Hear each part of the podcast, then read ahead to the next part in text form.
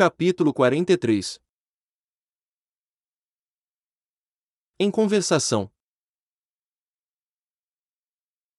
O Ministério da Regeneração continuou cheio de expressões festivas, não obstante se haver retirado o governador ao seu círculo mais íntimo. Comentavam-se os acontecimentos. Centenas de companheiros se ofereciam para os trabalhos árduos da defensiva, assim correspondendo ao apelo do grande chefe espiritual. Procurei Tobias para consultá-lo sobre a possibilidade do meu aproveitamento, mas o generoso irmão sorriu da minha ingenuidade e falou: André, você está começando agora uma tarefa nova. Não se precipite, solicitando acréscimo de responsabilidade. Haverá serviço para todos, disse-nos, ainda agora, o governador. Não se esqueça de que as nossas câmaras de retificação constituem núcleos de esforço ativo, dia e noite. Não se aflija. Recorde que 30 mil servidores vão ser convocados para vigilância permanente. Distate, na retaguarda, serão muito grandes os claros a preencher. Identificando meu desapontamento, o bondoso companheiro, bem-humorado, acentuou depois de ligeira pausa. Contente-se com a matrícula na escola contra o medo. Creia que isso lhe fará enorme bem. Nesse ínterim, recebi grande abraço de Lísias, que integrara na festa a deputação do Ministério do Auxílio. Com a licença de Tobias, retirei-me em companhia de Lísias para gozar de palestra mais íntima. Conhece você, indagou ele, o ministro Benevenuto, aqui na regeneração, o mesmo que chegou anteontem da Polônia. Não tenho esse prazer. Vamos ao seu encontro, replicou Lísias, envolvendo-me nas vibrações do seu imenso carinho fraterno, há muito que tenho a honra de incluí-lo no círculo das minhas relações pessoais. Daí a momentos, estávamos no grande recinto verde, consagrado aos trabalhos desse ministro da regeneração, que eu apenas conhecia de vista. Numerosos grupos de visitantes permutavam ideias sob a copa das grandes árvores. Lísias conduziu-me ao núcleo maior, onde Benevenuto trocava impressões com diversos amigos, apresentando-me com generosas palavras. O ministro acolheu-me cortês, admitindo-me na sua roda com extrema bondade. A conversação continuou nos rumos naturais, e notei que se discutia a situação da esfera terrestre. Muito doloroso o quadro que vimos, comentava Benevenuto em tom grave. Habituados ao serviço da paz na América, nenhum de nós imaginava o que fosse o trabalho de socorro espiritual nos campos da Polônia. Tudo obscuro, tudo difícil. Não se podem ali esperar claridades de fé nos agressores, tampouco na maioria das vítimas, que se entregam totalmente a pavorosas impressões. Os encarnados não nos ajudam, apenas consomem nossas forças. Desde o começo do meu ministério, nunca vi tamanhos sofrimentos coletivos. E a comissão demorou-se muito por lá. Perguntou um dos companheiros com interesse. Todo o tempo disponível, ajuntou o ministro. O chefe da expedição, nosso colega do auxílio, julgou conveniente permanecermos exclusivamente atidos à tarefa, para enriquecermos observações e melhor aproveitar a experiência. Com efeito, as condições não poderiam ser melhores. Acredito que nossa posição está muito distante da extraordinária capacidade de resistência dos abnegados servidores espirituais que ali se encontram de serviço. Todas as tarefas de assistência imediata funcionam perfeitamente, a despeito do asfixiante, saturado de vibrações destruidoras. O campo de batalha, invisível aos nossos irmãos terrestres, é verdadeiro inferno de indescritíveis proporções. Nunca, como na guerra, evidencia o espírito humano a condição de alma decaída, apresentando características essencialmente diabólicas. Vi homens inteligentes e instruídos localizarem com minuciosa atenção determinados setores de atividade pacífica, para o que chamam impactos diretos. Bombas de alto poder explosivo destroem edifícios pacientemente edificados. Aos fluidos venenosos da metralha, casam-se as emanações pestilentas do ódio e tornam quase impossível qualquer auxílio. O que mais nos contristou, porém, foi a triste condição dos militares agressores, quando algum deles abandonava as vestes carnais compelido pelas circunstâncias. Dominados na maioria por forças tenebrosas, fugiam dos espíritos missionários, chamando-lhes a todos fantasmas da cruz. E não eram recolhidos para esclarecimento justo. Inquiriu alguém, interrompendo o narrador. Benevenuto esboçou um gesto significativo e respondeu: Será sempre possível atender aos loucos pacíficos no lar. Mas que remédio se reservará aos loucos furiosos, senão hospício? Não havia outro recurso para tais criaturas, senão deixá-las nos precipícios das trevas, onde serão naturalmente compelidas a reajustar-se, dando ensejo a pensamentos dignos. É razoável, portanto, que as missões de auxílio recolham apenas os predispostos a receber o socorro elevado. Os espetáculos entrevistos foram, portanto, demasiadamente dolorosos por muitas razões. Valendo-se de ligeiro intervalo, outro companheiro opinou: é quase incrível que a Europa, com tantos patrimônios culturais, se tenha balançado a semelhante calamidade. Falta de preparação religiosa, meus amigos, definiu o ministro com expressiva inflexão de voz. Não basta ao homem a inteligência apurada, é-lhe necessário iluminar raciocínios para a vida eterna. As igrejas são sempre santas em seus fundamentos, e o sacerdócio será sempre divino quando cuide essencialmente da verdade de Deus mas o sacerdócio político jamais atenderá à sede espiritual da civilização. Sem o sopro divino, as personalidades religiosas poderão inspirar respeito e admiração, não porém, a fé e a confiança. Mas, o Espiritismo? Perguntou abruptamente um dos circunstantes. Não surgiram as primeiras florações doutrinárias na América e na Europa, há mais de 50 anos. Não continua esse movimento novo a serviço das verdades eternas.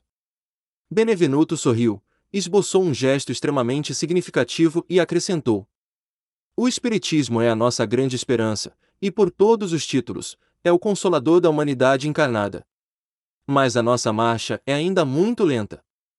Trata-se de uma dádiva sublime, para a qual a maioria dos homens ainda não possui olhos de ver. Esmagadora porcentagem dos aprendizes novos aproxima-se dessa fonte divina a copiar antigos vícios religiosos. Querem receber proveitos, mas não se dispõem a dar coisa alguma de si mesmos. Invocam a verdade, mas não caminham ao encontro dela.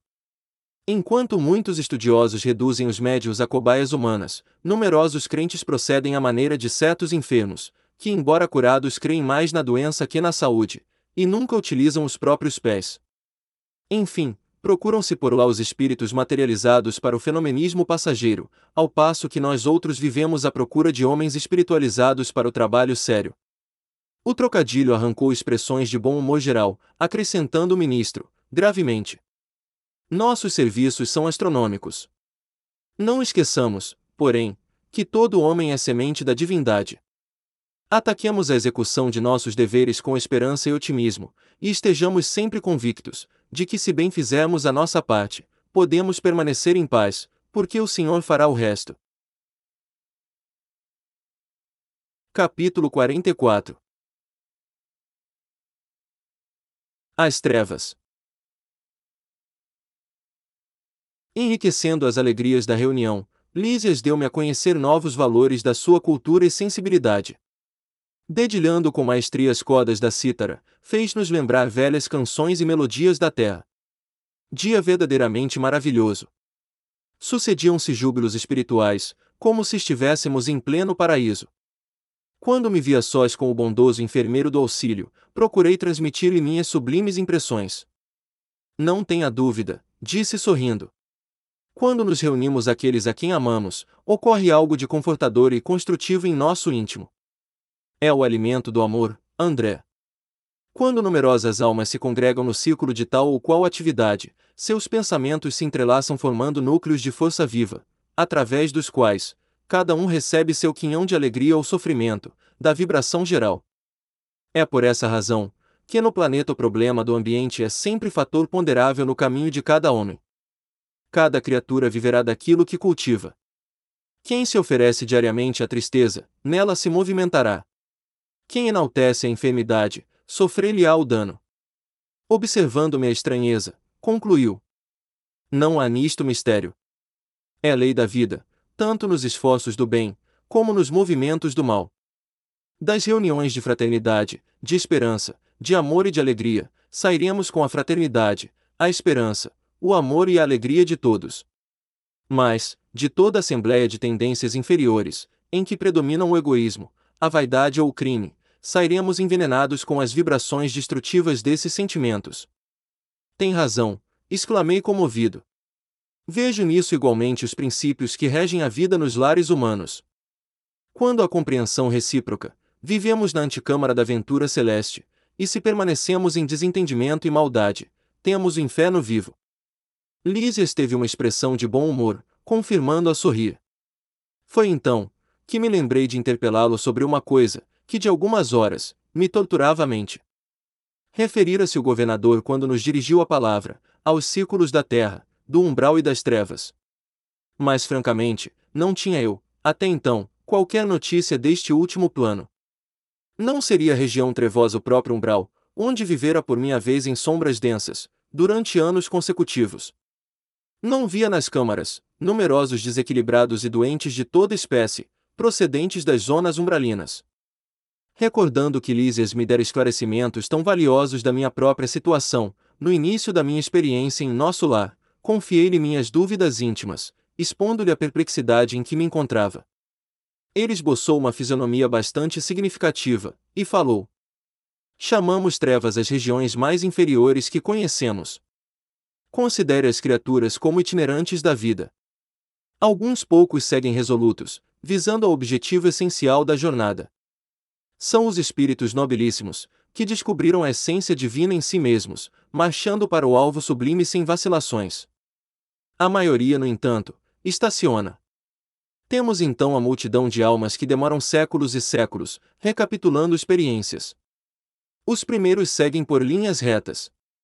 Os segundos caminham descrevendo grandes curvas. Nessa movimentação, repetindo marchas e refazendo velhos esforços, ficam à mercê de inúmeras vicissitudes. Assim é que muitos costumam perder-se em plena floresta da vida, perturbados no labirinto que tracejam para os próprios pés. Classificam-se aí, os milhões de seres que perambulam no umbral. Outros, preferindo caminhar às escuras, pela preocupação egoística que os absorve, costumam cair em precipícios, estacionando no fundo do abismo por tempo indeterminado. Compreendeu? As elucidações não poderiam ser mais claras. Sensibilizado, porém, com a extensão e complexidade do assunto, ponderei. Entretanto, que me diz dessas quedas? Verificam-se apenas na Terra. Somente os encarnados são suscetíveis de precipitação no despenhadeiro. Lísias pensou um minuto e respondeu. Sua observação é oportuna. Em qualquer lugar o espírito pode precipitar-se nas furnas do mal, salientando-se, porém, que nas esferas superiores as defesas são mais fortes, imprimindo-se consequentemente mais intensidade de culpa na falta cometida. Entretanto, objetei, a queda sempre me pareceu impossível nas regiões estranhas ao corpo terreno. O ambiente divino, o conhecimento da verdade, o auxílio superior figuravam-se antídotos infalíveis ao veneno da vaidade e da tentação. O companheiro sorriu e esclareceu. O problema da tentação é mais complexo. As paisagens do planeta terrestre estão cheias de ambiente divino, conhecimento da verdade e auxílio superior. Não são poucos os que compartem, ali, de batalhas destruidoras entre as árvores acolhedoras e os campos primaveris. Muitos cometem homicídios ao luar, insensíveis à profunda sugestão das estrelas, outros exploram os mais fracos, ouvindo elevadas revelações da verdade superior. Não faltam, na Terra, paisagens e expressões essencialmente divinas. As palavras do enfermeiro calavam-me fundo no espírito. De fato, em geral, os guerreiros estimam a destruição na primavera e no estio, quando a natureza estende no solo e no firmamento maravilhas de cor, perfume e luz. Os latrocínios e homicídios são praticados, de preferência, à noite, quando a lua e as estrelas enchem o planeta de poesia divina. A maioria dos verdugos da humanidade constitui-se de homens eminentemente cultos, que desprezam a inspiração divina. Renovando minha concepção referente à queda espiritual, acrescentei. Contudo, Lísias, poderá você dar-me uma ideia da localização dessa zona de trevas? Se o umbral está ligado à mente humana, onde ficará semelhante lugar de sofrimento e pavor. Há esferas de vida em toda parte, disse ele, solícito, o vácuo sempre há de ser mera imagem literária. Em tudo há energias viventes e cada espécie de seres funciona em determinada zona da vida. Depois de pequeno intervalo, em que me pareceu meditar profundamente, continuou. Naturalmente, como aconteceu a nós outros, você situou como região de existência, além da morte do corpo, apenas os círculos a se iniciarem da superfície do globo para cima, esquecido do nível para baixo. A vida, contudo, palpita na profundeza dos mares e no âmago da terra. Além disso, há princípios de gravitação para o espírito, como se dá com os corpos materiais. A terra não é somente o campo que podemos ferir ou menosprezar, a nosso bel prazer. É a organização viva, possuidora de certas leis que nos escravizarão ou libertarão, segundo nossas obras. É claro que a alma esmagada de culpas não poderá subir à tona do lago maravilhoso da vida. Resumindo, devo lembrar que as aves livres ascendem às alturas, as que se embaraçam no cipoal sentem-se tolhidas no voo e as que se prendem a peso considerável são meras escravas do desconhecido. Percebe? Lises, porém, não precisaria fazer-me esta pergunta. Avaliei, de pronto, o quadro imenso de lutas purificadoras, a desenhar-se ante meus olhos espirituais, nas zonas mais baixas da existência. Como alguém que precisa ponderar bastante para exprimir-se, o companheiro pensou, pensou, e concluiu. Qual acontece a nós outros, que trazemos em nosso íntimo superior e o inferior, também o planeta traz em si expressões altas e baixas, com que corrige o culpado e dá passagem ao triunfador para a vida eterna. Você sabe, como médico humano, que há elementos no cérebro do homem que lhe presidem o senso diretivo. Hoje, porém, reconhece que esses elementos não são propriamente físicos e sim espirituais, na essência. Quem estime viver exclusivamente nas sombras, embotará o sentido divino da direção. Não será demais, portanto, que se precipite nas trevas, porque o abismo atrai o abismo e cada um de nós chegará ao local para onde esteja dirigindo os próprios passos. Capítulo 45 No campo da música. À tardinha, Lísias convidou-me para acompanhá-lo ao campo da música. É preciso distrair-se um pouco, André, disse ele gentil. Vendo-me relutante, acentuou. Falarei a Tobias. A própria Narcisa consagrou o dia de hoje ao descanso. Vamos! Eu, porém, observava em mim mesmo singular fenômeno. Não obstante a escassez dos meus dias de serviço, já dedicava grande amor àquelas câmaras. As visitas diárias do ministro Genésio, a companhia de Narcisa, a inspiração de Tobias, a camaradagem dos companheiros, tudo isso me falava particularmente ao espírito. Narcisa, Salúcio e eu, aproveitávamos todos os instantes de folga para melhorar o interior, aqui e ali, suavizando a situação dos enfermos, que estimávamos de todo o coração, como se fossem nossos filhos. Considerando a nova posição em que me encontrava, acerquei-me de Tobias, a quem o enfermeiro do auxílio dirigiu a palavra com respeitosa intimidade. Recebendo a solicitação, meu iniciador no trabalho anuiu, satisfeito. Ótimo programa! André precisa conhecer o campo da música. E abraçando-me. Não hesite. Aproveite. Volte à noite quando quiser. Todos os nossos serviços estão convenientemente atendidos. Acompanhei Lísias reconhecidamente. Atingindo-lhe a residência no Ministério do Auxílio, tive a satisfação de rever a senhora Laura informar-me quanto ao regresso da abnegada mãe de Heloísa, que deveria regressar do planeta, na próxima semana. A casa estava repleta de contentamento. Havia mais beleza no interior doméstico, novas disposições no jardim. Despedindo-nos, a dona da casa me abraçou e falou, bem-humorada. Então, doravante, a cidade terá mais um frequentador para o campo da música. Tome cuidado com o coração. Quanto a mim, ainda ficarei hoje em casa. Vingar-me-ei de vocês, porém, muito breve. Não me demorarei a buscar meu alimento na terra. Em meio da geral alegria, ganhamos a via pública. As jovens faziam-se acompanhar de Polidoro e Estácio, com quem palestravam animadamente. Lísias a meu lado, logo que deixamos o aeróbus numa das praças do Ministério da Elevação, disse carinhoso. Finalmente vai você conhecer minha noiva, a quem tenho falado muitas vezes a seu respeito. É curioso, observei intrigado, encontramos noivados também por aqui. Como não? Vive o amor sublime no corpo mortal, ou na alma eterna. Lá no círculo terrestre, meu caro, o amor é uma espécie de ouro abafado nas pedras brutas. Tanto misturam os homens com as necessidades, os desejos e estados inferiores, que raramente se diferenciará a ganga do precioso metal. A observação era lógica. Reconhecendo o efeito benéfico da explicação, prosseguiu. O noivado é muito mais belo na espiritualidade. Não existem véus de ilusão a obscurecer-nos o olhar. Somos o que somos. Lacínia e eu já fracassamos muitas vezes nas experiências materiais. Devo confessar que quase todos os desastres do pretérito tiveram origem na minha imprevidência e absoluta falta de autodomínio. A liberdade que as leis sociais do planeta conferem ao sexo masculino ainda não foi devidamente compreendida por nós outros. Raramente algum de nós a utiliza no mundo em serviço de espiritualização. A miúde, convertemo-la em resvaladouro para a animalidade. As mulheres, ao contrário, têm tido até agora a seu favor as disciplinas mais rigorosas. Na existência passageira, sofrem-nos a tirania e suportam o peso das nossas imposições. Aqui, porém, verificamos o reajustamento dos valores. Só é verdadeiramente livre quem aprende a obedecer. Parece paradoxo, e todavia, é a expressão da verdade. Contudo, indaguei. Tem você em mira novos planos para os círculos carnais? Nem podia ser de outro modo, explicou ele pressuroso. Necessito enriquecer o patrimônio das experiências, e além disso, minhas dívidas para com o planeta são ainda enormes. Lacina e eu fundaremos aqui, dentro em breve, nossa casinha de felicidade, crendo que voltaremos à Terra precisamente daqui a uns 30 anos.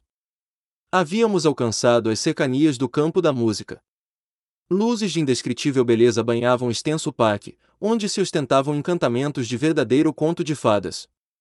Fontes luminosas traçavam quadros surpreendentes, um espetáculo absolutamente novo para mim. Antes que pudesse manifestar minha profunda admiração, Lísias recomendou bem-humorado. Lacínia sempre se faz acompanhar de duas irmãs, as quais, espero faça você as honras de cavalheiro. Mas Lísias, respondi reticencioso, considerando minha antiga posição conjugal. Você deve compreender que estou ligado a Zélia. O enfermeiro amigo, nesse instante, riu a valer acrescentando. Era o que faltava. Ninguém quer ferir seus sentimentos de fidelidade. Não creio, no entanto, que a união esponsalícia deva trazer o esquecimento da vida social. Não sabe mais ser o irmão de alguém, André. Rime desconcertado, e nada pude replicar. Nesse momento atingimos a faixa de entrada, onde Lísias pagou gentilmente o ingresso. Notei ali mesmo, grande grupo de passeantes em torno de gracioso coreto, onde um corpo orquestral de reduzidas figuras executava música ligeira. Caminhos marginados de flores desenhavam-se à nossa frente, dando acesso ao interior do parque, em várias direções. Observando minha admiração pelas canções que se ouviam, o companheiro explicou. Nas extremidades do campo temos certas manifestações, que atendem ao gosto pessoal de cada grupo, dos que ainda não podem entender a arte sublime. Mas, no centro, temos a música universal e divina, a arte santificada, por excelência. Com efeito, depois de atravessarmos alamedas risonhas, onde cada flor parecia possuir seu reinado particular, comecei a ouvir maravilhosa harmonia dominando o céu. Na terra, há pequenos grupos para o culto da música fina e multidões para a música regional. Ali, contudo, verificava-se o contrário. O centro do campo estava repleto. Eu havia presenciado numerosas agregações de gente na colônia. Extasiara-me ante a reunião que o nosso ministério consagrara ao governador, mas o que vi agora excedia a tudo que me deslumbrara até então. A nata de nosso lar apresentava-se em magnífica forma. Não era luxo, nem excesso de qualquer natureza, o que proporcionava tanto brilho ao quadro maravilhoso. Era a expressão natural de tudo, a simplicidade confundida com a beleza, a arte pura e a vida sem artifícios. O elemento feminino aparecia na paisagem, revelando extremo apuro de gosto individual, sem desperdício de adornos e sem trair a simplicidade divina. Grandes árvores, diferentes das que se conhecem na terra, guarnecem belos recintos iluminados e acolhedores. Não somente os pares afetuosos demoravam nas estradas floridas. Grupos de senhoras e cavalheiros entretinham-se em animada conversação, valiosa e construtiva. Não obstante sentir-me sinceramente humilhado pela minha insignificância ante aquela aglomeração seletíssima, experimentava a mensagem silenciosa, de simpatia, no olhar de quantos me defrontavam. Ouvia frases soltas, relativamente aos círculos carnais, e contudo, em nenhuma palestra notei o mais ligeiro laivo de malícia ou de acusação aos homens.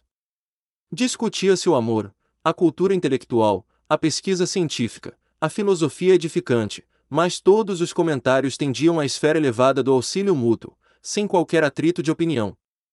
Observei que ali, o mais sábio restringia as vibrações de seu poder intelectual, ao passo que os menos instruídos elevavam, quanto possível, a capacidade de compreensão para absorver as dádivas do conhecimento superior. Em palestras numerosas, recolhia referências a Jesus e ao Evangelho, e no entanto, o que mais me impressionava era a nota de alegria reinante em todas as conversações. Ninguém recordava o mestre com as vibrações negativas da tristeza inútil ou do injustificável desalento. Jesus era lembrado por todos como supremo orientador das organizações terrenas, visíveis e invisíveis, cheio de compreensão e bondade, mas também consciente da energia e da vigilância necessárias à preservação da ordem e da justiça. Aquela sociedade otimista encantava-me. Diante dos olhos, tinha concretizadas as esperanças de grande número dos pensadores verdadeiramente nobres na terra. Grandemente maravilhado com a música sublime, ouvi Lísias dizer: Nossos orientadores, em harmonia, absorvem raios de inspiração nos planos mais altos, e os grandes compositores terrestres, são por vezes trazidos às esferas como a nossa, onde recebem algumas expressões melódicas, transmitindo-as por sua vez, aos ouvidos humanos, adornando os temas recebidos com o gênio que possuem.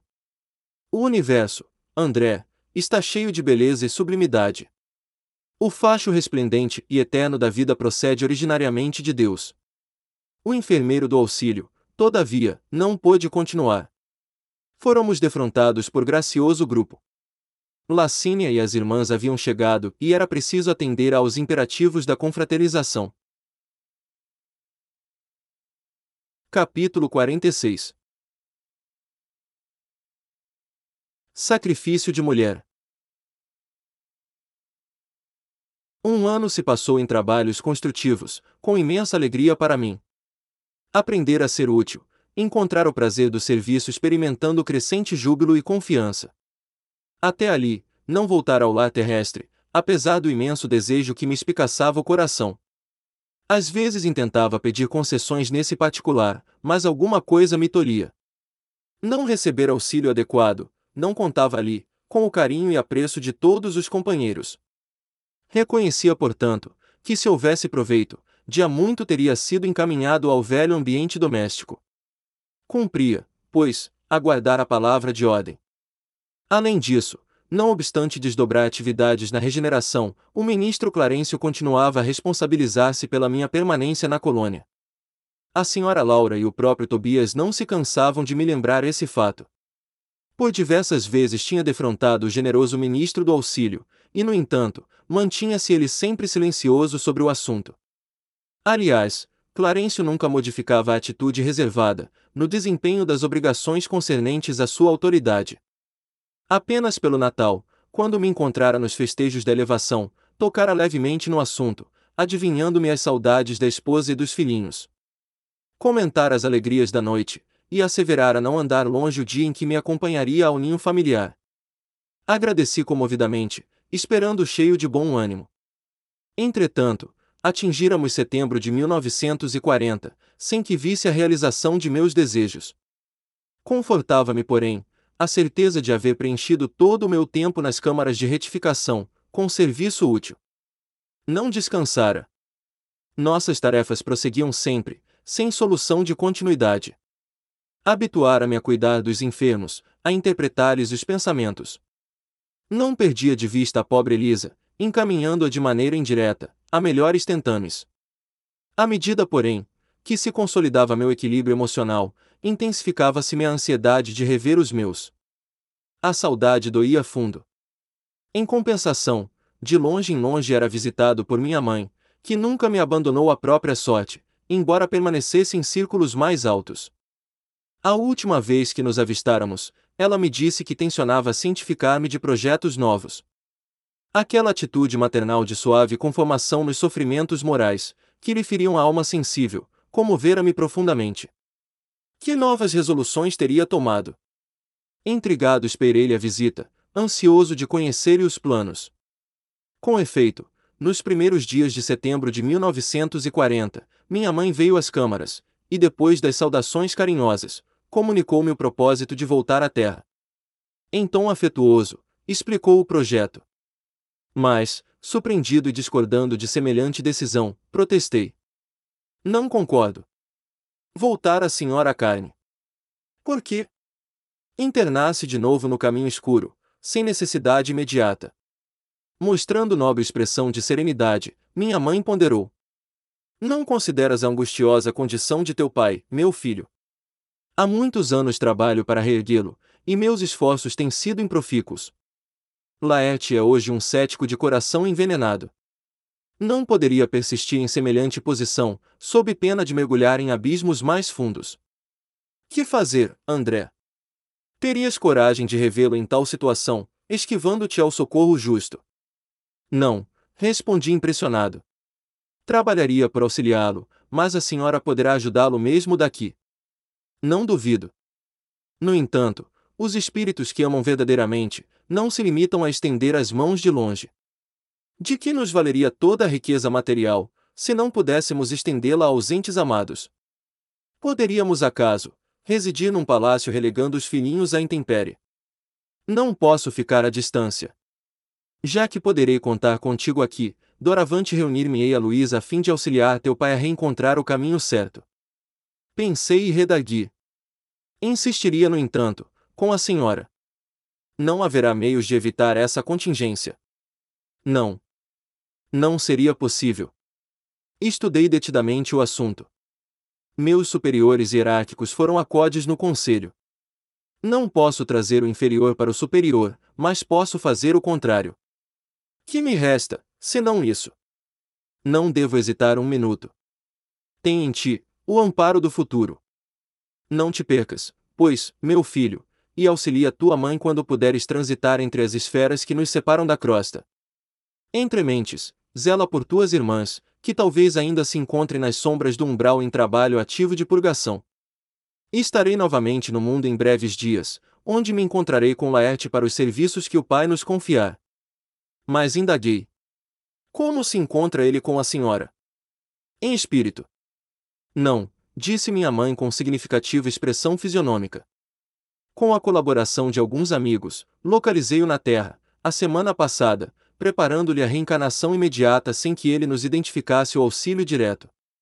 Quis fugir das mulheres que ainda o subjugam, talvez com razão, e aproveitamos essa disposição, para jungi-lo à nova situação carnal. Mas isso é possível. E a liberdade individual? Minha mãe sorriu algo triste, e obtemperou. Há reencarnações que funcionam como drásticos. Ainda que o doente não se sinta corajoso, existem amigos que o ajudam a sorver o remédio santo, embora muito amargo. Relativamente à liberdade restrita, a alma pode invocar esse direito somente quando compreenda o dever e o pratique. Quanto ao mais, é indispensável reconhecer que o devedor é escravo do compromisso assumido. Deus criou o livre-arbítrio, nós criamos a fatalidade. É preciso quebrar, portanto, as algemas que fundimos para nós mesmos. Enquanto me perdi em graves pensamentos, continuou ela, retomando as anteriores observações. As infelizes irmãs que o perseguem, entretanto, não o abandonam, e não fosse a proteção divina por intermédio de nossos guardas espirituais, talvez lhe subtraíssem a oportunidade da nova reencarnação. Deus meu! exclamei. Será então possível? Estamos à mercê do mal até esse ponto. Simples joguetes em mãos dos inimigos. Essas interrogações, meu filho, esclareceu minha genitora muito calma, devem pairar em nossos corações e em nossos lábios, antes de contrairmos qualquer débito e antes de transformarmos irmãos em adversários para o caminho. Não tomes empréstimos à maldade. E essas mulheres? Indaguei. Que será feito dessas infelizes? Minha mãe sorriu e respondeu: Serão minhas filhas daqui a alguns anos. É preciso não esqueceres que irei ao mundo em auxílio de teu pai. Ninguém ajuda eficientemente, intensificando as forças contrárias, como não se pode apagar na terra um incêndio com petróleo. É indispensável amar, André. Os que descreem, perdem o rumo verdadeiro peregrinando pelo deserto. Os que erram, se desviam da estrada real mergulhando no pântano. Teu pai é hoje um cético, e essas pobres irmãs suportam pesados fados na lama da ignorância e da ilusão. Em futuro não distante, colocarei todos eles em meu regaço materno, realizando minha nova experiência. E olhos brilhantes e úmidos, como se estivesse a contemplar horizontes do porvir, rematou. E mais tarde, quem sabe? Talvez regresse a nosso lar, cercada de outros afetos sacrossantos, para uma grande festividade de alegria, amor e união. Identificando-lhe o espírito de renúncia, ajoelhei-me e beijei-lhe as mãos. Desde aquela hora, minha mãe não era apenas minha mãe. Era muito mais que isso. Era a mensageira do amparo, que sabia converter verdugos em filhos do seu coração, para que eles retomassem o caminho dos filhos de Deus. Capítulo 47 A volta de Laura. Não só minha mãe se preparava para regressar aos círculos terrenos. Também a senhora Laura encontrava-se em vésperas do grande cometimento. Avisado por alguns companheiros, aderi à demonstração de simpatia e apreço que diversos funcionários, particularmente do auxílio e da regeneração, iam prestar à nobre matrona, por motivo de sua volta às experiências humanas. Realizou-se a homenagem afetuosa na noite em que o Departamento de Contas lhe entregou a notificação do tempo global de serviço na colônia. Não é possível traduzir em letras comuns a significação espiritual da festa íntima. Povoava-se a encantadora residência de melodias e luzes. As flores pareciam mais belas. Numerosas famílias foram saudar a companheira prestes a regressar. Os visitantes na maioria cumprimentavam-na carinhosos, ausentando-se sem maiores delongas. No entanto, os amigos mais íntimos lá permaneceram até alta noite. Tive assim, ocasião de ouvir observações curiosas e sábias. A senhora Laura me pareceu mais circunspecta, mais grave. Notava-se-lhe o esforço para acompanhar a corrente de otimismo geral. Repleta a sala de estar, a genitora de Lísias explicava ao representante do departamento. Creio não me demorar mais que dois dias. Terminaram as aplicações do serviço de preparação, do esclarecimento. E com um olhar algo triste, concluía: Como vê, estou pronta. O interlocutor tomou expressão de sincera fraternidade e acrescentou, estimulando-a. Espero, entretanto, que se encontre animada para a luta. É uma glória seguir para o mundo, nas suas condições. Milhares e milhares de horas de serviço a seu favor, perante a comunidade de mais de um milhão de companheiros. Além disso, os filhinhos constituirão seu belo estímulo à retaguarda. Tudo isso me reconforta, exclamou a dona da casa, sem disfarçar a preocupação íntima. Mas devemos compreender que a reencarnação é sempre uma tentativa de magna importância. Reconheço que meu esposo me precedeu no enorme esforço, e que os filhos amados serão meus amigos de todo instante. Ora essa! Não se deixe levar por conjecturas, atalhou o ministro Genésio. Precisamos confiar na proteção divina e em nós mesmos. O manancial da providência é inesgotável. É preciso quebrar os óculos escuros que nos apresentam a paisagem física como exílio amarguroso. Não pense em possibilidades de fracasso. Mentalize, sim, as probabilidades de êxito. Além do mais, é justo confiar alguma coisa em nós outros, seus amigos, que não estaremos tão longe, no tocante à distância vibratória. Pense na alegria de auxiliar antigas afeições, pondere na glória imensa de ser útil. Sorriu a senhora Laura, parecendo mais encorajada, e asseverou: Tenho solicitado socorro espiritual de todos os companheiros, a fim de manter-me vigilante nas lições aqui recebidas. Bem sei que a terra está cheia da grandeza divina. Basta recordar que o nosso sol é o mesmo que alimenta os homens. No entanto, meu caro ministro, tenho receio daquele ouvido temporário em que nos precipitamos. Sinto-me qual enferma que se curou de numerosas feridas. Em verdade, as úlceras não mais me apoquentam, mas conservo as cicatrizes. Bastaria um leve arranhão para voltar à enfermidade. O ministro esboçou o gesto de quem compreendia o sentido da alegação e revidou. Não ignoro o que representam as sombras do campo inferior, mas é indispensável coragem e caminhar para adiante. Ajuda-la-emos a trabalhar muito mais no bem dos outros, que na satisfação de si mesma. O grande perigo ainda e sempre é a demora nas tentações complexas do egoísmo. Aqui, tornou a interlocutora sensatamente. Contamos com as vibrações espirituais da maioria dos habitantes educados, quase todos, nas luzes do Evangelho Redentor. E ainda que velhas fraquezas subam à tona de nossos pensamentos, encontramos defesa natural no próprio ambiente.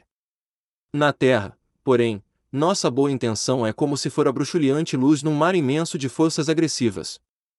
Não diga isso, atalhou o generoso ministro. Não dê tamanha importância às influências das zonas inferiores. Seria armar o inimigo para que nos torturasse. O campo das ideias é igualmente campo de luta. Toda luz que acendemos de fato na Terra, lá ficará para sempre, porque a ventania das paixões humanas jamais apagará uma só das luzes de Deus. A senhora pareceu agora ver tudo mais claro, em face dos conceitos ouvidos. Mudou radicalmente a atitude mental e falou, cobrando novo alento. Estou convencida agora, de que sua visita é providencial. Precisava levantar energias. Faltava-me essa exortação. É verdade, nossa zona mental é campo de batalha incessante. É preciso aniquilar o mal e a treva dentro de nós mesmos, surpreendê-los no reduto a que se recolhem, sem lhes dar a importância que exigem. Sim, agora compreendo. Genésio sorriu satisfeito e acrescentou: Dentro do nosso mundo individual, cada ideia é como se fora uma entidade à parte. É necessário pensar nisso. Nutrindo os elementos do bem, eles progredirão para nossa felicidade, constituirão nossos exércitos de defesa. Todavia, alimentar quaisquer elementos do mal é construir base segura para os nossos inimigos verdugos. A essa altura, o funcionário das contas observou. E não podemos esquecer que Laura volta à Terra com extraordinários créditos espirituais. Ainda hoje, o gabinete da governadoria forneceu uma nota ao Ministério do Auxílio, recomendando aos cooperadores técnicos da reencarnação, o máximo cuidado no trato com os ascendentes biológicos, que vão entrar em função para constituir o novo organismo de nossa irmã. É verdade, disse ela. Pedi essa providência para que não me encontre demasiadamente sujeita à lei da hereditariedade. Tenho tido grande preocupação, relativamente ao sangue. Repare, disse o interlocutor solícito, que o seu mérito em nosso lar é bem grande, porquanto o próprio governador determinou medidas diretas. Não se preocupe, portanto, minha amiga, exclamou o ministro Genésio sorridente. Terá ao seu lado inúmeros irmãos e companheiros a colaborarem no seu bem-estar. Graças a Deus! Disse a senhora Laura, confortada. Faltava-me ouvi-lo. Lísias e as irmãs, às quais se unia agora a simpática e generosa Teresa, manifestaram alegria sincera. Minha mãe precisava esquecer as preocupações, comentou o abnegado enfermeiro do auxílio. Afinal de contas, não ficaremos aqui a dormir. Tem razão, aduziu a dona da casa. Cultivarei a esperança, confiarei no Senhor e em todos vocês. Em seguida, os comentários voltaram ao plano da confiança e do otimismo. Ninguém comentou a volta à Terra, senão como bendita oportunidade de recapitular e aprender para o bem. Ao despedir-me alta noite, a senhora Laura disse-me em tom maternal: Amanhã à noite, André, Espero igualmente por você. Faremos pequena reunião íntima. O Ministério da Comunicação prometeu-nos a visita de meu esposo. Embora se encontre nos laços físicos, Ricardo será trazido até aqui, com o auxílio fraternal de companheiros nossos. Além disso, amanhã estarei a despedir-me. Não falte. Agradeci comovidamente, esforçando-me por ocultar as lágrimas das saudades prematuras que me despontavam no coração. Capítulo 48 Culto familiar Talvez que a praticantes do espiritismo não fosse tão surpreendente a reunião a que compareci, em casa de Lísias. Aos meus olhos, porém, o quadro era inédito e interessante. Na espaçosa sala de estar, reunia-se pequena assembleia de pouco mais de 30 pessoas. A disposição dos móveis era mais simples, Enfileiravam-se poltronas confortáveis, doze a doze, diante do estrado onde o ministro Clarencio assumira a posição de diretor, cercando-se da senhora Laura e dos filhos. A distância de quatro metros aproximadamente, havia um grande globo cristalino, da altura de dois metros presumíveis, envolvido na parte inferior, em longa série de fios que se ligavam a pequeno aparelho, idêntico aos nossos alto-falantes. Numerosas indagações me bailavam no cérebro. Na sala extensa, cada qual tomara lugar adequado, mas observava conversações fraternas em todos os grupos. Achando-me ao lado de Nicolas, antigo servidor do Ministério do Auxílio e íntimo da família de Lísias, ousei perguntar alguma coisa. O companheiro não se fez rogado e esclareceu. Estamos prontos, contudo, aguardamos a ordem da comunicação. Nosso irmão Ricardo está na fase da infância terrestre, e não lhe será difícil desprender-se dos elos físicos mais fortes, por alguns instantes. Mas virá ele até aqui. Indaguei. Como não? Revidou o interlocutor. Nem todos os encarnados se agrilham ao solo da terra. Como os pombos correio, que vivem por vezes longo tempo de serviço entre duas regiões, espíritos há, que vivem por lá entre dois mundos. Indicando o aparelho à nossa frente, informou. Ali está a câmara que Nolo apresentará. Por que o globo cristalino? Perguntei curioso. Não poderia manifestar-se sem ele. É preciso lembrar, disse Nicolas atenciosamente, que a nossa emotividade emite forças suscetíveis de perturbar. Aquela pequena câmara cristalina é constituída de material isolante. Nossas energias mentais não poderão atravessá-la. Nesse instante, foi Lísia chamada ao fone por funcionários da comunicação. Era chegado o momento. Poder-se-ia começar o trabalho culminante da reunião. Verifiquei no relógio de parede que estávamos com 40 minutos depois da meia-noite. Notando meu olhar interrogativo, disse Nicolas em voz baixa. Somente agora, há bastante paz no recente lar de Ricardo lá na terra. Naturalmente a casa descansa, os pais dormem, e ele em nova fase não permanece inteiramente junto ao berço. Não lhe foi possível continuar. O ministro Clarencio, levantando-se, pediu homogeneidade de pensamentos e verdadeira fusão de sentimentos.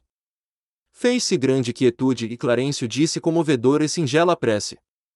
Em seguida, Lísia se fez ouvir na cítara harmoniosa, enchendo o ambiente de profundas vibrações de paz e encantamento. Logo após, Clarencio tomou novamente a palavra. Irmão, enviamos agora a Ricardo a nossa mensagem de amor. Observei então com surpresa, que as filhas e a neta da senhora Laura, acompanhadas de Lísias, abandonavam o estrado tomando posição junto dos instrumentos musicais. Judite e Holanda Elísias se encarregaram respectivamente do piano, da harpa e da cítara, ao lado de Teresa e Heloísa, que integravam um gracioso coro familiar. As cordas afinadas casaram os ecos de branda melodia, e a música elevou-se cariciosa e divina, semelhante a gorjeio celeste. Sentia-me arrebatado a esferas sublimes do pensamento, quando vozes argentinas embalaram o interior. Lísias e as irmãs cantavam maravilhosa canção, composta por eles mesmos. Muito difícil frasear humanamente as estrofes significativas, cheias de espiritualidade e beleza, mas tentarei fazê-lo para demonstrar a riqueza das afeições nos planos de vida que se estendem para além da morte. Pai querido, enquanto a noite traz a bênção do repouso, recebe, Pai carinhoso, nosso afeto e devoção. Enquanto as estrelas cantam na luz que as empalidece, vem unir a nossa prece, a voz do teu coração.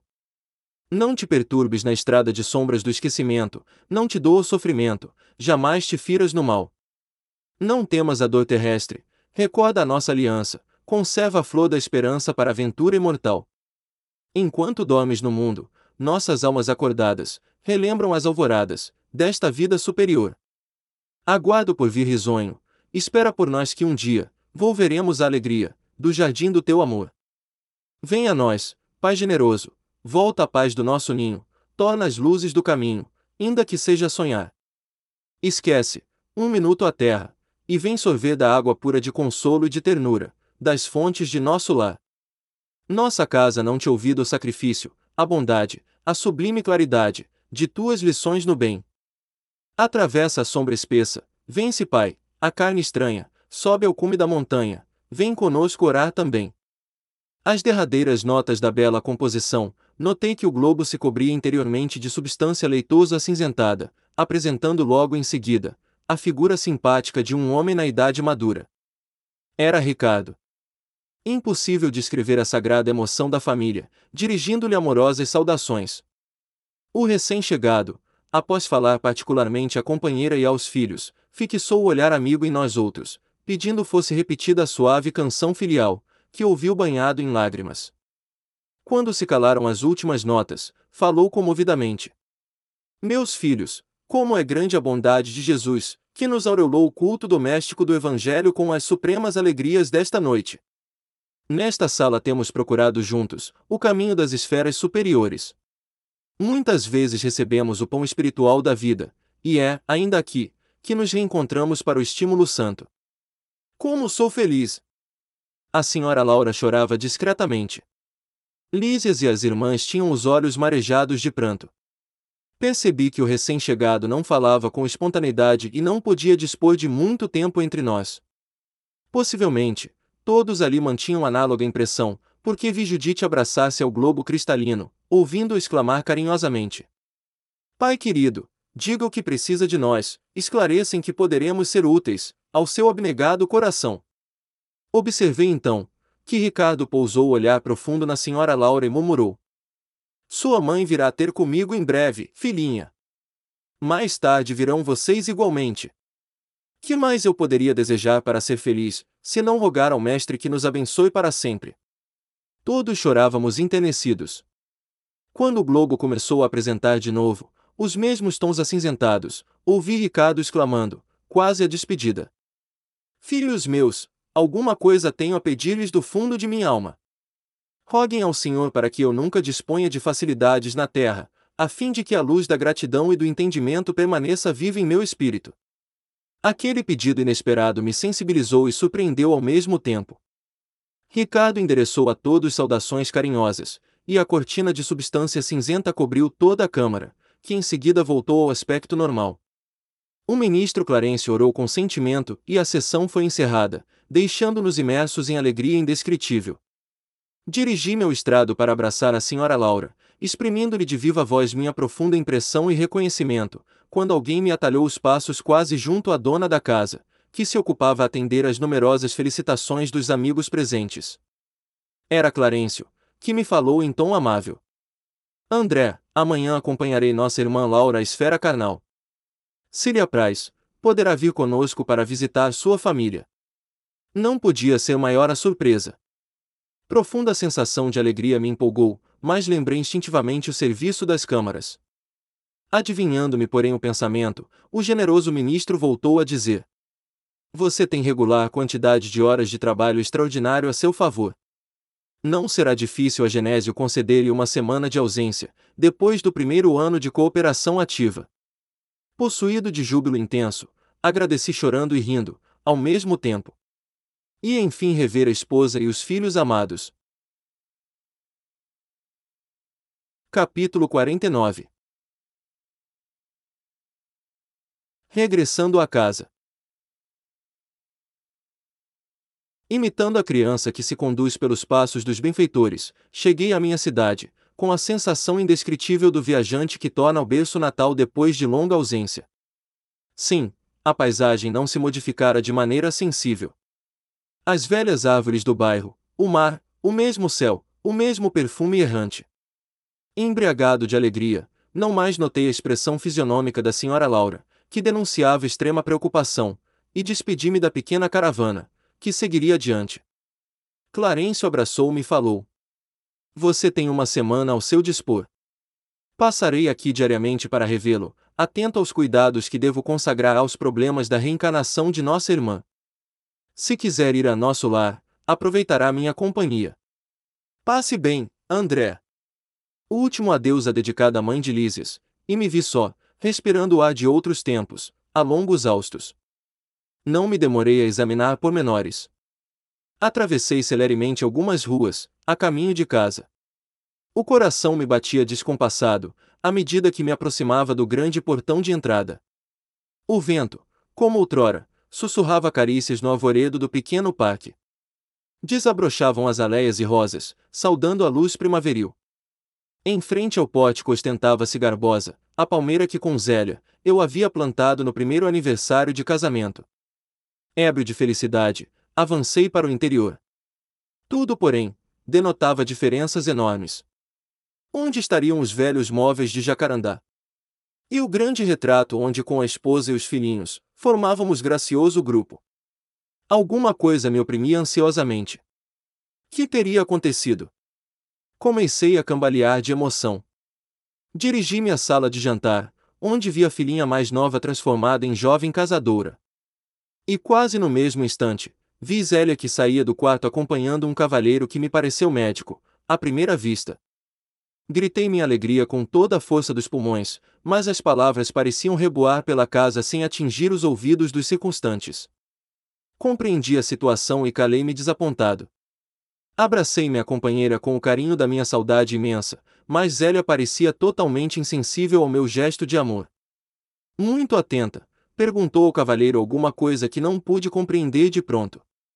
O interlocutor, baixando a voz, respondeu respeitoso. Só amanhã poderei diagnosticar seguramente, porque a pneumonia se apresenta muito complicada em virtude da hipertensão. Todo cuidado é pouco, o doutor Ernesto reclama absoluto repouso. Quem seria aquele doutor Ernesto?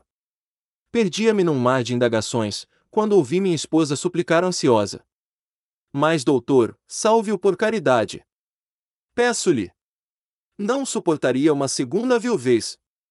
Zélia chorava e torcia as mãos, demonstrando imensa angústia. Um corisco não me fulminaria com tamanha violência. Outro homem se apossara do meu lar. A esposa me esquecera. A casa não mais me pertencia. Valia a pena de ter esperado tanto para colher semelhantes desilusões. Corri ao meu quarto, verificando que outro mobiliário existia na alcova espaçosa. No leito estava um homem de idade madura, evidenciando o melindroso estado de saúde. Ao lado dele, três figuras negras iam e vinham, mostrando-se interessadas em lhe agravar os padecimentos. De pronto, tive ímpetos de odiar o intruso com todas as forças, mas já não era eu, o mesmo homem de outros tempos. O Senhor me havia chamado aos ensinamentos do amor, da fraternidade e do perdão. Verifiquei que o doente estava cercado de entidades inferiores, devotada ao mal. Entretanto, não consegui auxiliá-lo imediatamente. Assentei-me decepcionado e acabrunhado, vendo Zélia entrar no aposento e dele sair várias vezes, acariciando o enfermo com a ternura que me coubera noutros tempos, e depois de algumas horas de amarga observação e meditação, voltei cambaleante à sala de jantar, onde encontrei as filhas conversando. Sucediam-se as surpresas. A mais velha casara-se e tinha ao colo o filhinho. E meu filho? Onde estaria ele? Zélia instruiu convenientemente uma velha enfermeira e veio palestrar mais calmamente, com as filhas. Vim vê-los, mamãe, exclamou a primogênita. Não só para colher notícias do doutor Ernesto, como também porque hoje, singulares saudades do papai me atormentam o coração. Desde cedo, não sei por que penso tanto nele. É uma coisa que não sei bem definir. Não terminou. Lágrimas abundantes bobotavam-lhe dos olhos. Zélia, com imensa surpresa para mim, dirigiu-se à filha autoritariamente. Ora essa! Era o que nos faltava. Aflitíssima como estou, tolerar as suas perturbações. Que passadismo é esse, minha filha? Já proibia vocês terminantemente qualquer alusão nesta casa, a seu pai. Não sabe que isso desgosta o Ernesto.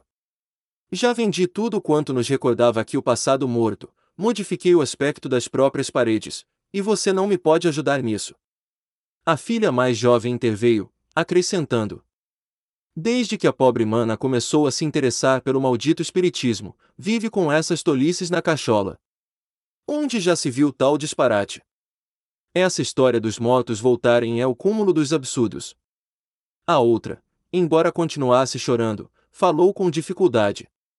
Não estou traduzindo convicções religiosas. Então é crime sentir saudades de papai. Vocês também não amam, não têm sentimento. Se papai estivesse conosco, seu único filho varão não andaria, mamãe, a praticar por aí tantas loucuras. Ora, ora, tornou Zélia nervosa e enfadada. Cada qual tem a sorte que Deus lhe dá. Não se esqueça de que André está morto. Não me venha com lamúrias e lágrimas pelo passado irremediável. Aproximei-me da filha chorosa e estanquei-lhe o pranto, murmurando palavras de encorajamento e consolação, que ela não registrou auditiva, mas subjetivamente, sob a feição de pensamentos confortadores. Afinal, via-me em face de singular conjuntura. Compreendia agora o motivo pelo qual meus verdadeiros amigos haviam procrastinado tanto meu retorno ao lar terreno. Angústias e decepções sucediam-se de tropel. Minha casa pareceu-me então um patrimônio que os ladrões e os vermes haviam transformado. Nem haveres, nem títulos, nem afetos. Somente uma filha ali estava, de sentinela ao meu velho e sincero amor. Nem os longos anos de sofrimento, nos primeiros dias de além-túmulo, me haviam proporcionado lágrimas tão amargas.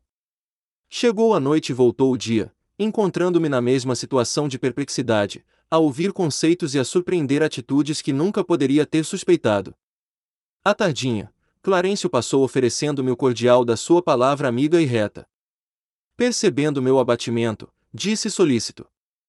Compreendo suas mágoas e rejúbilo-me pela ótima oportunidade deste testemunho. Não tenho diretrizes novas. Qualquer conselho de minha parte, portanto, seria intempestivo. Apenas, meu caro, não posso esquecer que aquela recomendação de Jesus para que amemos a Deus sobre todas as coisas, e ao próximo como a nós mesmos, opera sempre quando seguida, verdadeiros milagres de felicidade e compreensão em nossos caminhos. Agradeci sensibilizado, e pedi que me não desamparasse com o necessário auxílio. Clarencio sorriu e despediu-se. Então, em face da realidade, absolutamente só no testemunho, comecei a ponderar o alcance da recomendação evangélica e refleti com mais serenidade. Afinal de contas, por que condenar o procedimento de Zélia? E se fosse eu, o viúvo na terra? Teria acaso suportado a prolongada solidão? Não teria recorrido a mil pretextos para justificar novo consórcio. E o pobre enfermo? Como e por que odiá-lo? Não era também meu irmão na casa de nosso pai? Não estaria eu lá talvez em piores condições, se Zélia não lhe houvesse aceitado a aliança afetiva. Preciso era, pois, lutar contra o egoísmo feroz. Jesus conduzira-me a outras fontes. Não podia proceder como um homem da terra. Minha família não era apenas uma esposa, e três filhos na terra. Era assim constituída de centenas de enfermos nas câmaras de retificação, e estendia-se agora, à comunidade universal. Dominado de novos pensamentos, senti que a linfa do verdadeiro amor começava a brotar das feridas benéficas que a realidade me abrira no coração. Capítulo 50 Cidadão de nosso lar. Na segunda noite, sentia-me cansadíssimo. Começava a compreender o valor do alimento espiritual, através do amor e do entendimento recíprocos. Em nosso lar, atravessava dias vários de serviço ativo sem alimentação comum, no treinamento de elevação a que muitos de nós se consagravam. Bastava-me a presença dos amigos queridos, as manifestações de afeto, a absorção de elementos puros através do ar e da água. Mas ali não encontrava senão escuro campo de batalha, onde os entes amados se convertiam em verdugos. As meditações preciosas que a palavra de Clarencio me sugerira, davam-me certa calma ao coração. Compreendia finalmente as necessidades humanas. Não era proprietário de Zélia, mas seu irmão e amigo. Não era dono de meus filhos, e sim, companheiros de luta e realização. Recordei que a senhora Laura certa feita, me afirmara que toda criatura no testemunho, deve proceder como a abelha. Acercando-se das flores da vida, que são as almas nobres, no campo das lembranças, extraindo de cada uma, a substância dos bons exemplos para adquirir o mel da sabedoria. Apliquei ao meu caso proveitoso conselho e comecei recordando minha mãe. Não se sacrificara ela por meu pai, a ponto de adotar mulheres infelizes como filhas do coração. Nosso lar estava repleto de exemplos edificantes. A ministra veneranda trabalhava séculos sucessivos pelo grupo espiritual que lhe estava mais particularmente ligado ao coração. Narcisa sacrificava-se nas câmaras, para obter endosso espiritual, de regresso ao mundo, em tarefa de auxílio. A senhora Hilda vencera o dragão do ciúme inferior e a expressão de fraternidade dos demais amigos da colônia. Clarencio me acolhera com devotamento de pai, a mãe de Lísias me recebera como filho, Tobias como irmão. Cada companheiro de minhas novas lutas me oferecia algo de útil à construção mental diferente, que se erguia, célere, no meu espírito. Procurei abstrair-me das considerações aparentemente ingratas que ouvia no ambiente doméstico, e deliberei colocar acima de tudo o amor divino, e acima de todos os meus sentimentos pessoais, as justas necessidades dos meus semelhantes. No meu cansaço, procurei o apartamento do enfermo, cujo estado se agravava de momento a momento. Zélia amparava-lhe a fronte, e dizia banhada em lágrimas: Ernesto, tem pena de mim, querido. Não me deixes só. Que será de mim se me faltares? O doente acariciava-lhe as mãos e respondia com imenso afeto, apesar da forte dispneia. Roguei ao Senhor energias necessárias para manter a compreensão imprescindível, e passei a interpretar os cônjuges como se fossem meus irmãos. Reconheci que Zélia e Ernesto se amavam intensamente. E se de fato me sentia companheiro fraternal de ambos, devia auxiliá-los com os recursos, ao meu alcance. Iniciei o trabalho procurando esclarecer os espíritos infelizes que se mantinham em estreita ligação com o enfermo. Minhas dificuldades, porém, eram enormes. Sentia-me abatidíssimo.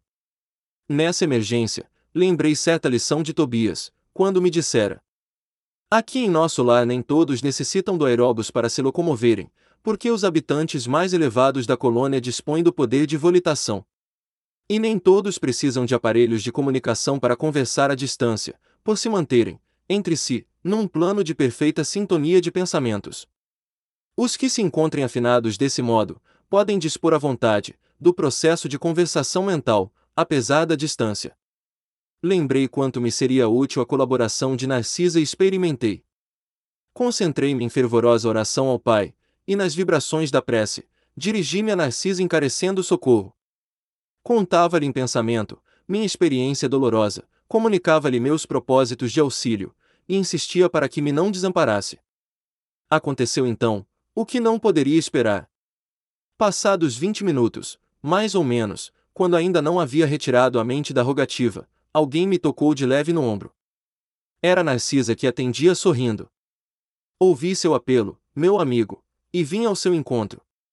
Não cabia em mim de contentamento. A mensageira do bem fixou o quadro, compreendeu a gravidade do momento e acrescentou: Não temos tempo a perder. Antes de tudo, aplicou passes de reconforto ao doente, isolando-o das formas escuras, que se afastaram como por encanto. Em seguida, convidou-me com decisão: Vamos à natureza. Acompanhei-a sem hesitação, e ela, notando minha estranheza, acentuou: não só o homem pode receber fluidos e emiti-los. As forças naturais fazem o mesmo, nos reinos diversos em que se subdividem. Para o caso do nosso enfermo, precisamos das árvores. Elas nos auxiliarão eficazmente. Admirado da lição nova, seguia silencioso. Chegados ao local onde se alinhavam enormes frondes, Narcisa chamou alguém, com expressões que eu não podia compreender. Daí a momentos, oito entidades espirituais atendiam-lhe ao apelo. Imensamente surpreendido, via indagar da existência de mangueiras e eucaliptos. Devidamente informada pelos amigos, que me eram totalmente estranhos, a enfermeira explicou. São servidores comuns do reino vegetal, os irmãos que nos atenderam. E à vista da minha surpresa, rematou. Como vê, nada existe de inútil na casa de nosso Pai. Em toda parte, se a quem necessite aprender, a quem ensine. E onde aparece a dificuldade, surge a providência. O único desventurado, na obra divina, é o espírito imprevidente, que se condenou às trevas da maldade. Narcisa manipulou em poucos instantes certa substância com as emanações do eucalipto e da mangueira, e durante toda a noite, aplicamos o remédio ao enfermo, através da respiração comum e da absorção pelos poros. O enfermo experimentou melhoras sensíveis. Pela manhã cedo, o médico observou extremamente surpreendido. Verificou-se esta noite extraordinária reação. Verdadeiro milagre da natureza. Zélio estava radiante. Encheu-se a casa de alegria nova. Por minha vez, experimentava grande júbilo na alma. Profundo alento e belas esperanças revigoravam-me o ser. Reconhecia eu mesmo, que vigorosos laços de inferioridade se haviam rompido dentro de mim, para sempre. Nesse dia, voltei a nosso lar em companhia de Narcisa, e pela primeira vez, experimentei a capacidade de volitação. Num momento, ganhávamos grandes distâncias. A bandeira da alegria desfraudara assim meu íntimo. Comunicando à enfermeira generosa minha impressão de leveza, ouvi-a esclarecer. Em nosso lar, grande parte dos companheiros poderia dispensar o aeróbus e transportar-se, à vontade, nas áreas de nosso domínio vibratório. Mas, visto a maioria não ter adquirido essa faculdade, todos se abstêm de exercê-la em nossas vias públicas. Essa abstenção, todavia, não impede que utilizemos o processo longe da cidade, quando é preciso ganhar distância e tempo. Nova compreensão e novos júbilos me enriqueciam o espírito. Instruído por Narcisa, ia da casa terrestre à cidade espiritual e vice-versa, sem dificuldade de vulto, intensificando o tratamento de Ernesto, cujas melhoras se firmaram, francas e rápidas. Clarencio visitava-me diariamente, mostrando-se satisfeito com o meu trabalho. Ao fim da semana, chegara ao termo de minha primeira licença nos serviços das câmaras de retificação. A alegria tornara aos cônjuges, que passei a estimar como irmãos. Era preciso, pois, regressar aos deveres justos. À luz dormente e cariciosa do crepúsculo, tomei o caminho de nosso lar, totalmente modificado. Naqueles rápidos sete dias, aprendera preciosas lições práticas no culto vivo da compreensão e da fraternidade legítimas. A tarde sublime enchia-me de magnos pensamentos. Como é grande a providência divina, dizia, a monologar intimamente. Com que sabedoria dispõe o Senhor todos os trabalhos e situações da vida.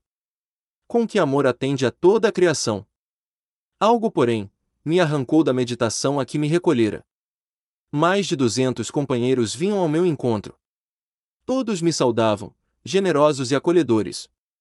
Lísias, Lacinha, Narcisa, Silveira, Tobias, Salúcio, e numerosos cooperadores das câmaras ali estavam. Não sabia que atitude assumir, colhido assim de surpresa. Foi então que o ministro Clarencio, surgindo à frente de todos, adiantou-se, estendeu-me a destra e falou: Até hoje, André, você era meu pupilo na cidade. Mas, doravante, em nome da governadoria, declaro cidadão de nosso lar. Por que tamanha magnanimidade se meu triunfo era tão pequenino? Não conseguia reter as lágrimas de emoção que me embargavam a voz. E considerando a grandeza da bondade divina, atirei-me aos braços paternais de Clarencio, a chorar de gratidão e de alegria. Fim. Amigo ouvinte. Se você ouviu e gostou desta obra, colabore com a divulgação dos ensinamentos trazidos pelos benfeitores do plano espiritual. Adquira um bom livro espírita e ofereça-o de presente a alguém de sua estima. O livro espírita, além de divulgar os ensinamentos filosóficos, morais e científicos dos espíritos mais evoluídos, também auxilia no custeio de inúmeras obras de assistência social, escolas para crianças e jovens carentes. As obras espíritas nunca sustentam financeiramente os seus escritores. Estes são abnegados trabalhadores na seara de Jesus, em busca constante da paz no reino de Deus. Irmão W. Porque nós somos cooperadores de Deus. Paulo. Primeira Epístola aos Coríntios, 3, versículo 9.